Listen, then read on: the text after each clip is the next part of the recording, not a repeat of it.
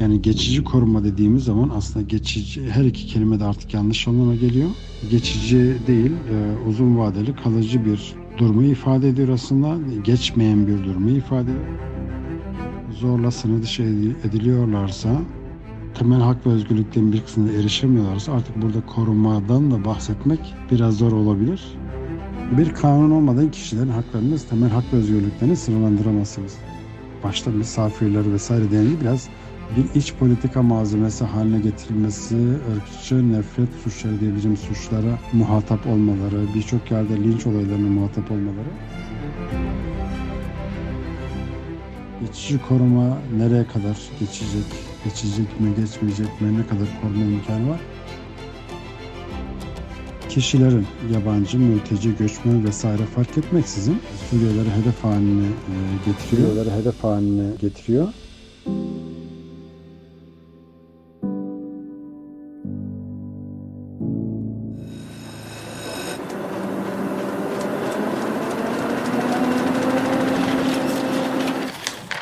Aynen Beledi Podcast. Merhaba, birinci soruyla başlayalım. Şimdi geçici koruma ne anlama geliyor sorusuna cevap vermek lazım. Geçici koruma e, Türkiye'deki hukuk mevzuatında 6458 sayılı Yabancılar ve Uluslararası Koruma Kanunu 91. maddesi düzenlemiş. Buna göre kitlesel bir göç halinde toplu olarak Bakanlar Kurulu ya da Cumhurbaşkanı tarafından, Cumhurbaşkanı tarafından verilen bir statüdür. Bir uluslararası koruma çeşididir. E, kitlesel olması nedeniyle e, tek tek kişilere e, özel dosya e, açılmamakta. E, gelen oradan gelen herkese varsayım olarak zulümden kaçtığı kabul edildiği için herkese geçici koruma statüsü verilir ve o geçici korumaya neden olan durum ortadan kalkması halinde de e, o zaman da geçici koruma statüsü sona erer. Yani ona sebep olan olayların sona ermiş olması gerekiyor. Geçicilikten kasıt olağanüstü bir durum olmasından dolayı kitlesel bir göç gerçekleştiği için o olağanüstü durumun ortadan kalkması ve belli bir süreyi ifade eder.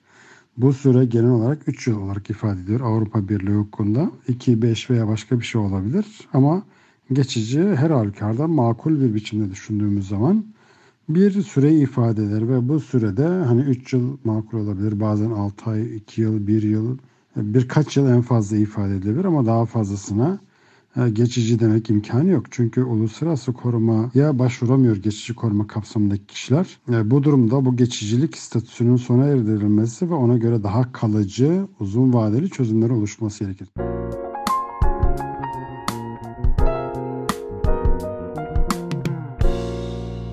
Geçicinin e, zıttı ya da karşıt tarafı kalıcı çözümdür. Kalıcı koruma anlamına gelir. Bu da uluslararası koruma, insani e, koruma, ikincil koruma veya başka sebepler olabilir, mümkündür. E, ama dediğimiz gibi geçici belli bir süreyi ifade eder ve e, kalıcı çözümleri reddeder esas itibariyle, içerik itibariyle. Türkiye'deki geçici koruma e, şu an itibariyle tam olarak 10 yılı bulmuş durumda yasal olarak. Fakat bunun daha ne kadar da süreceği belli değil geçici koruman yerine kalıcı çözümler kağıt üstünde olmasa da aslında bence fiilen bir miktar oluşturuldu. Özellikle geçici koruma kapsamında olup da Türk vatandaşlığına kabul edilenler, alınanlar bakımından kalıcı bir çözüm sağlandı. Fakat bu bütün bir kitle için geçerli değil. Sadece belirli bir kısım için geçerli.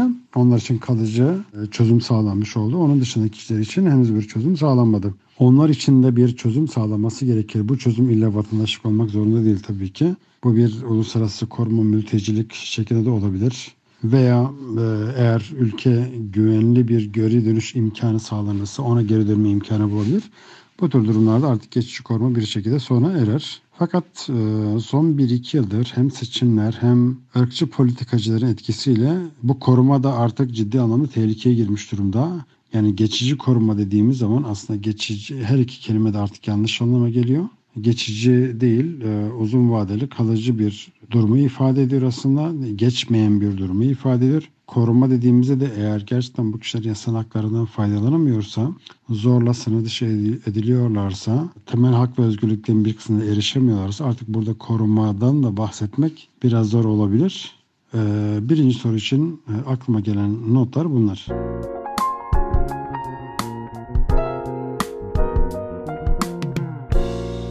İkinci soru için şunu söyleyebilirim. Tabii bu geçici koruma statüsü içindeki kurallar ya da temel hak ve özgürlükler ülkeden ülkeye değişebiliyor. Ama tabii buna ilişkin uluslararası insan hakları sözleşmeleri var. Birleşmiş Milletler çerçevesinde kabul edilen ve aynı zamanda ülkelerin mevzuatlarına giren Türkiye'de bunların çoğuna neredeyse tamamına taraf. Örnek olarak verdiğiniz bu seyahat hakkı bakımından biraz durum tartışmalı. Şöyle ki evet seyahat hakkı var. Seyahat hakkı Türkiye Cumhuriyeti Anayasası'nda ve kanunlarda da var. Fakat kamu düzeninin korunması gerekçesiyle bazen haklar kısıtlanabilir. Burada e, önemli olan durum şu. Aslında kanuna dayanılarak bir seyahat sınırlaması yapılabilir. Mümkün. Yani ülke e, şey bir şehirden bir şeye geçmeyi belki sınırlandırabilir. Ancak buradaki temel problem şu. Türkiye Cumhuriyeti Anayasası'nın 13. maddesine göre kişilerin yabancı, mülteci, göçmen vesaire fark etmeksizin kişilerin temel hak ve özgürlüklerini sınırlandırmak için kanunla ancak yapmak mümkündür. Yani bir kanun olmadan kişilerin haklarını, temel hak ve özgürlüklerini sınırlandıramazsınız. Göç İdaresi ve İçişleri Bakanlığı'nın şehirler arası seyahat yasağı yapması o anlamda kanuni bir dayanaktan yoksun. Kanuni bir dayanak olmadığı için de hukuka aykırı. Onun için Türkiye'deki mevzuat bakımından zaten ciddi bir şekilde problem teşkil ediyor. Dediğim gibi teorik olarak böyle bir yasaklama, sınırlama mümkün olabilir, tartışılabilir. Fakat Türkiye'deki esas problem bir kanun dayanak olmazsa, olmaksızın bunun genelge ve yönetmeliklerle yapılması bu e, temel hak ve özgürlükler açısından ve anayasa aykırılık açısından ciddi bir sorun teşkil ettiğini düşünüyorum.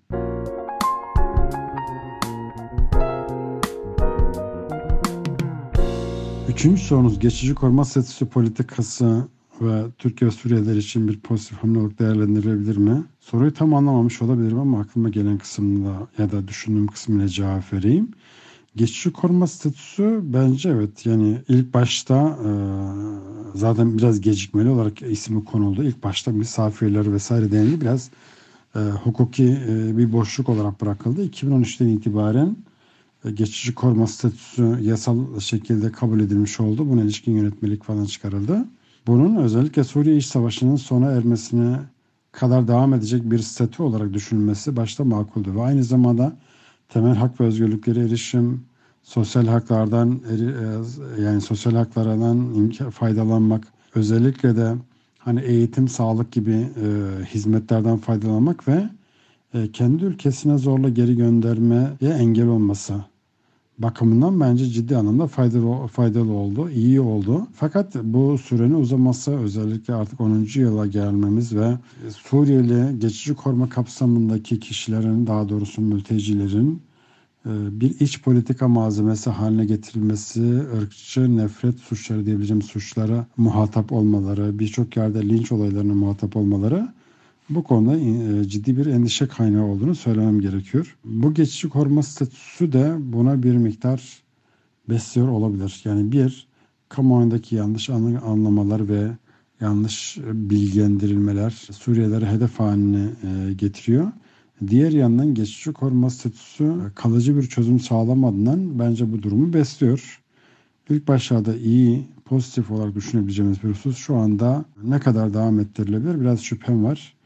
E, fakat şunu da biliyoruz. Türkiye'deki seçimler ve iç politika nedeniyle kısa zamanda geçici korumadan daha iyi, daha uzun vadeli bir çözüm olmasını da açıkçası beklemek zor. Bu biraz tabii uluslararası siyasete, e, Türkiye-Suriye ilişkilerine, e, Suriye içindeki iç savaşın ve devamını ve muhaliflerin pozisyonuna göre de biraz değişebilir Türkiye'nin tavrı.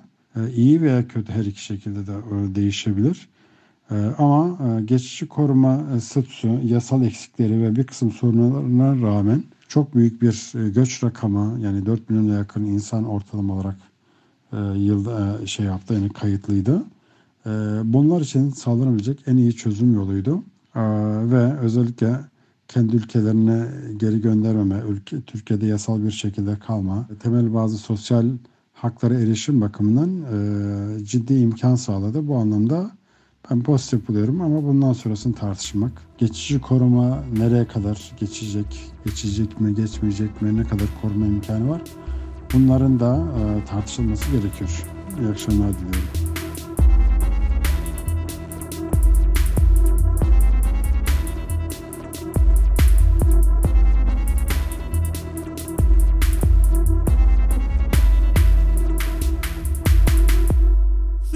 programını Apple Podcast, Google Podcast, Spotify, Stitcher, SoundCloud platformları üzerinden dinleyebilir ve konu hakkındaki görüşlerinizi bize iletebilirsiniz.